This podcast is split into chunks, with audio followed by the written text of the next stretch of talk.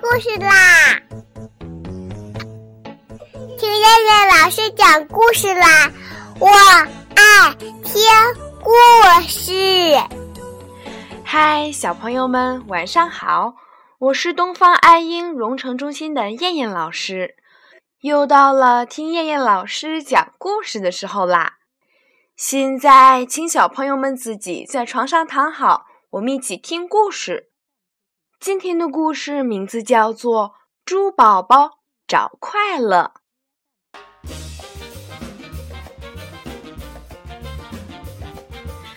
不知为什么，猪宝宝总是感到自己不快乐，谁也没见他开心的笑过。猪宝宝看见小花猫钓鱼很快乐，就跟小花猫去钓鱼，可他总觉得自己不如小花猫快乐。猪宝宝见小山羊割草很快乐，就跟小山羊去割草，可他依然感觉不如小山羊快乐。猪宝宝很烦恼，他说：“我的快乐到底在哪里呢？”小花猫是猪宝宝最要好的朋友，它见猪宝宝总是闷闷不乐，就对他说：“我给你出个主意吧。”只要你照我说的话认真去做，你肯定很快乐的。他把嘴巴凑到猪宝宝的耳边，把他想好的主意对猪宝宝说了一遍。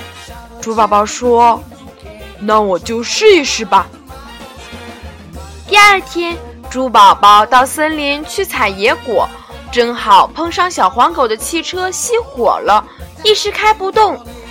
猪宝宝想起了小花猫的话，立即说：“别着急，我来帮你推。”说着，猪宝宝放下自己的篮子，使出全身的力气，帮小黄狗把汽车推动了。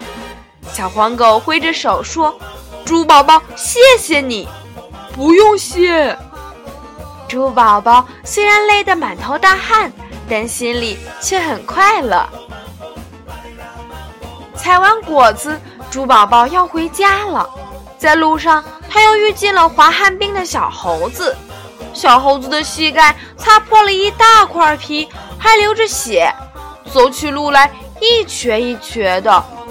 猪宝宝又想起了小花猫的话，赶紧上前搀扶小猴子，为它包扎好伤口，然后把它送回家。小猴子很感激，咧着嘴说。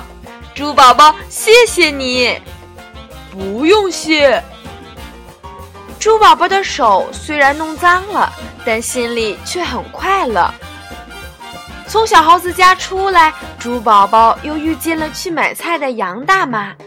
杨大妈买了满满一篮菜，累得直喘粗气。猪宝宝急忙跑过去对杨大妈说：“杨大妈，我帮你抬回家去。”杨大妈乐得一个劲儿地说：“谢谢你，猪宝宝，不用谢。”猪宝宝虽然胳膊都累酸了，但心里却快乐极了。晚上，小花猫敲开猪宝宝家的门，第一句话就问：“怎么样？今天你过得快乐吗？”猪宝宝拍着手，高兴地说：“太快乐了，太快乐了！”你的主意真好，快乐真的被我找到了。从那以后，猪宝宝总能够在帮助别人当中寻找自己的快乐，朋友们也总能在他脸上找到快乐的笑容。